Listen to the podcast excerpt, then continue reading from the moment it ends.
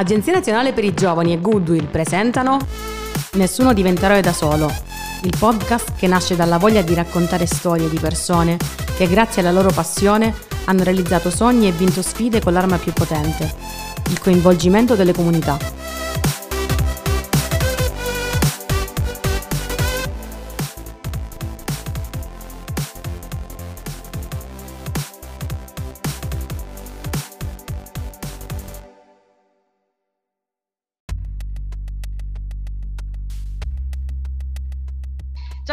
Io sono Chiara e con me oggi c'è Valentino.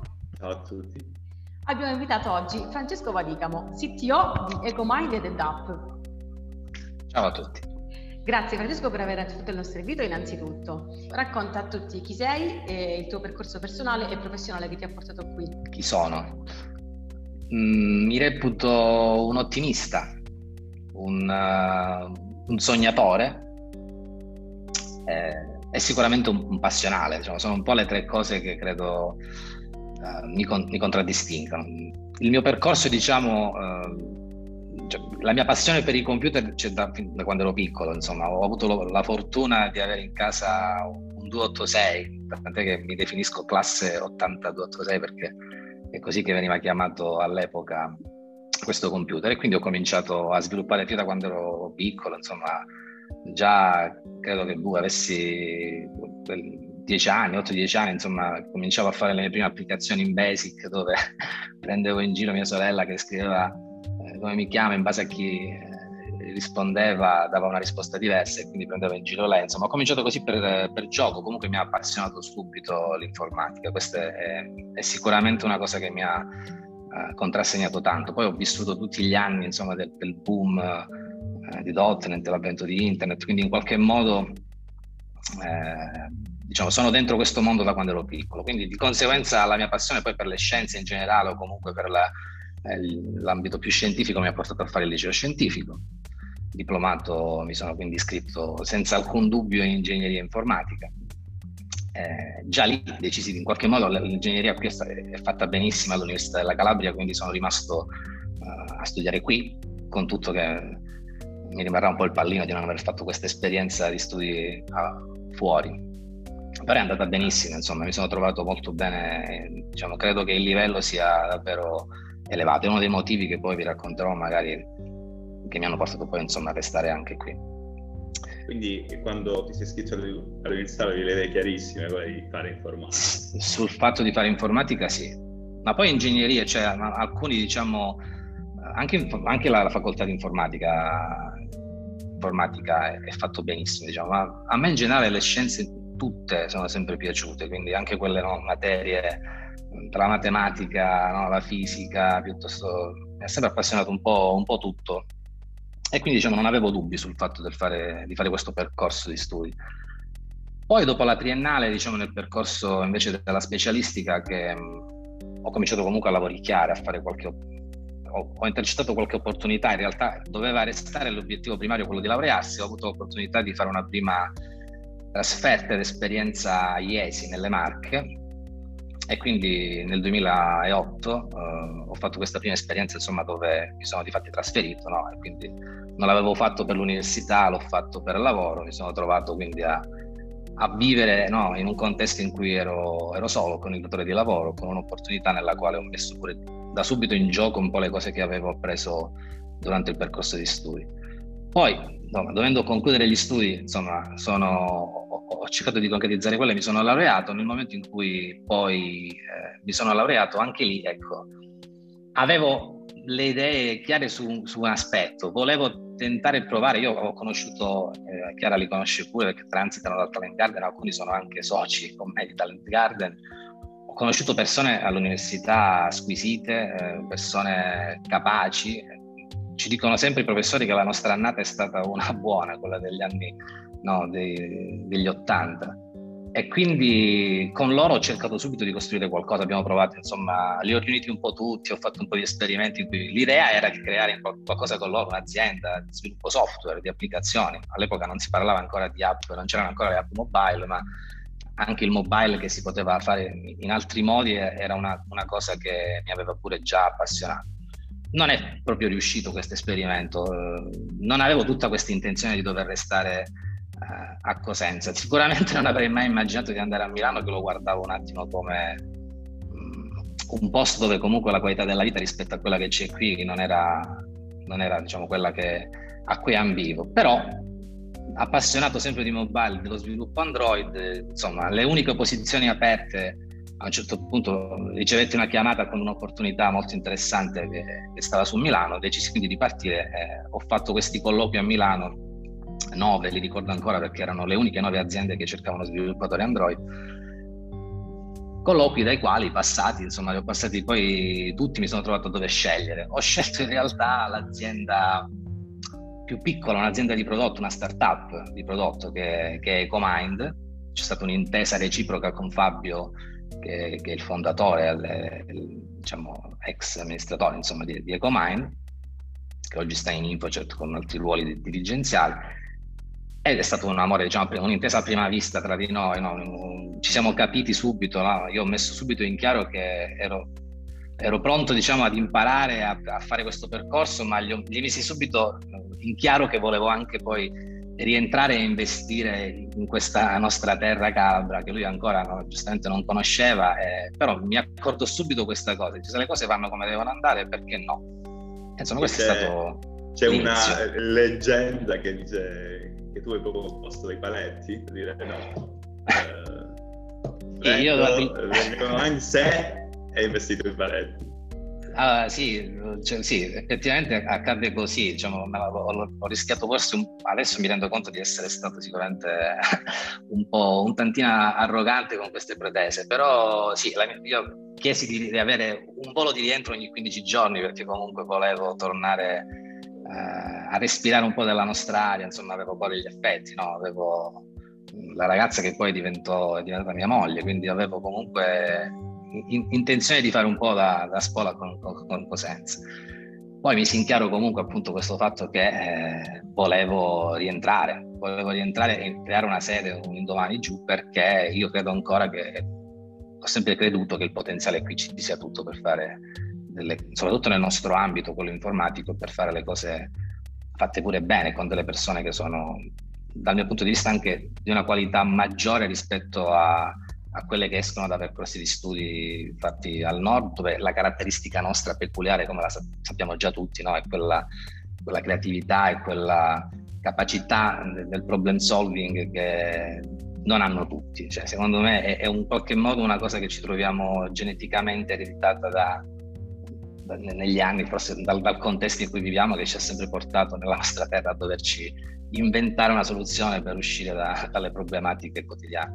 Quindi, Quindi questo è. La Mezia Milano andata e ritorno cita una canzone di Brunori, è proprio questo che appena ha citato il motivo che ti ha spinto a voler creare qualcosa in Calabria, giusto? La, la, la forte consapevolezza che la nostra terra ha tante potenzialità, giusto? Sì, ehm, come dicevo io a Milano all'inizio non ero tanto intenzionato ad andare, devo dire che è stato soprattutto anche grazie al, al supporto no, di Maria, della, che mi incitò in qualche modo a fare questa esperienza. No? In realtà eh, non avevo dubbi sul fatto che volessi specializzarmi in quel periodo nello sviluppo Android e quindi non c'erano molte possibilità. L'altra era una chiamata a Londra che ricevetti pure, eh, però decisi di restare poi su Milano. E quindi comunque l'obiettivo e quindi quello che sicuramente avevo in testa era no? poi di acquisire in qualche modo della conoscenza, riuscire a, a, a, maturare un po' fuori per poi rientrare e investire in un, in un territorio comunque che, che, lo merita, tra l'altro. Dici di cosa si occupa Ecomind? Ecomind si occupa di sviluppo di applicazioni, eh, siamo di fatti una, una software factory, una, una software house, è una delle connotazioni particolari che ci contraddistingue rispetto alle aziende di consulenza, è uno dei motivi per cui scelsi Ecomind, perché era un contesto fin da subito dove capì che si poteva essere propositivi e, e creare qualcosa no, partendo da zero, piuttosto che fare della mera consulenza presso clienti terzi su progetti che poi, sai, finiscono e quindi li perdi un po' di vista. Invece l'azienda di prodotto permette di sviluppare delle cose partendo da zero, sono dei prodotti che senti poi tuoi, che, in cui ci metti un po' tutto te stesso. EcoMind quindi sviluppa applicazione lo fa in in un, ambito specifico che è quello di applicazioni business, quindi applicazioni per aziende. Sono tutte applicazioni che ruotano e cercano di semplificare un po' i processi aziendali. Abbiamo fatto un'app con la firma, siamo stati i primi anzi a portare sull'iPad un'applicazione eh, per la firma digitale, eh, quindi libro firma dei manager l'abbiamo trasposto su, su iPad, eh, abbiamo fatto app per i consigli di amministrazione, sono tutte app diciamo, che nel corso di questi anni hanno seguito un po' questa, questa linea di soluzioni per lo smart working, digital workplace, insomma pensate per il management. Ma EcoMind diciamo, ha sempre cercato poi anche di, di innovare di stare al passo con le ultime tecnologie, quindi ci siamo avvicinati poi quando c'è stato il boom del Google Glass in particolar modo all'ambito wearable da cui poi è nata una startup che, che, che è DAP, che oggi eh, come percorso diciamo ci siamo ricongiunti perché abbiamo acquisito questa startup e oggi quindi sviluppiamo, uh, come la vedete pure dal, dal roll up alle mie spalle, applicazioni in ambito wearable, quindi lavoriamo con le tecnologie immersive ed è questo il nuovo settore, il nostro nuovo ambito nel quale stiamo investendo. Sappiamo che c'è anche una cosa particolare in EcoMind che è il rapporto che c'è tra dipendenti e collaboratori, che non è quello di un'azienda ordinaria, tipo una tipica azienda milanese, diciamo. Sì, questo credo che sia un altro fattore che ci contraddistingue. Poi ehm, nasce un po' da, dall'idea iniziale che vi ho raccontato di rientrare per investire su cosa? Sul territorio, ma in particolar modo, l'ho detto pure prima, sulle persone. Cioè il valore aggiunto sono le persone. Le persone mh, dal nostro punto di vista sono al centro uh, di tutto. No? Nella, nella, stessa organizzazione di EcoMind che adesso sta crescendo e ha bisogno un po' di strutturarsi lo stiamo facendo, ma è, è sempre stato una, un organigramma piatto nel quale eh, si è sempre premiato il merito o comunque si è cercato di valorizzare il meglio da ognuno facendo sì che comunque si creasse. Poi quello che di fatti è un team molto affiatato che eh, è rimasto invariato è soltanto diciamo cresciuto negli anni non ci ha abbandonato nessuno. Questo insomma abbiamo investito sicuramente tanto nella, eh, nel valorizzare nel far crescere le persone. E quindi non ultimo in questi anni abbiamo attivato un piano welfare abbiamo attivato una formazione molto mirata eh, trasversale in modo da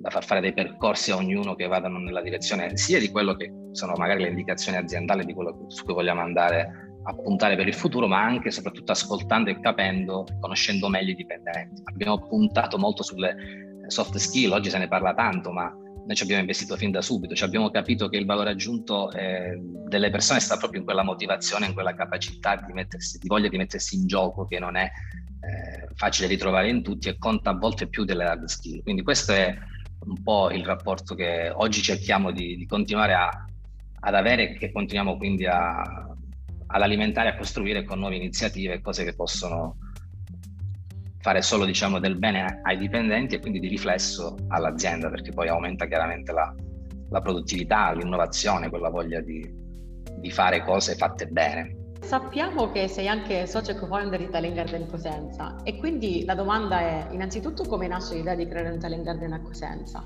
e poi proprio per Talent Garden e per aver portato qui la sede più grande di EcoMind si può fare impresa in Calabria? Immagino risponderei di sì. Eh, Talent Garden nasce perché poi nel, nel, mio percorso, nel mio periodo insomma di, di sopravvivenza a Milano um, ho conosciuto Davide Dattoli, ho conosciuto il Talent Garden nel 2012, eh, ho partecipato ad alcuni eventi, ho, ho, ho, visto, diciamo, era un sogno anche quello, prima ancora di scoprire Talent Garden, eh, gli altri soci lo potranno testimoniare, Raffaele e Antonio in particolar modo, io sognavo già di realizzare una cosa del genere, non sapevo nemmeno che si chiamasse co-working, no? facevamo degli aperitivi a volte qua dove ci discutevamo di questo e diciamo, sarebbe proprio una cosa fantastica immaginare uno spazio in cui eh, no, poter lavorare anche insieme. Poi, conosciuto Davide Datto, riconosciuto e scoperto il Talent Garden, mi sono innamorato subito. Ho cominciato a capire che questa era un'altra cosa che avrei dovuto fare nel momento in cui sarei rientrato. Ancor più che dovendo poi rientrare e aprire una sede, le due cose ho cercato di farle viaggiare insieme. Quindi dico, se apriamo un Talent Garden, uno spazio di coworking, la sede di EcoMind, quale miglior posto se non quella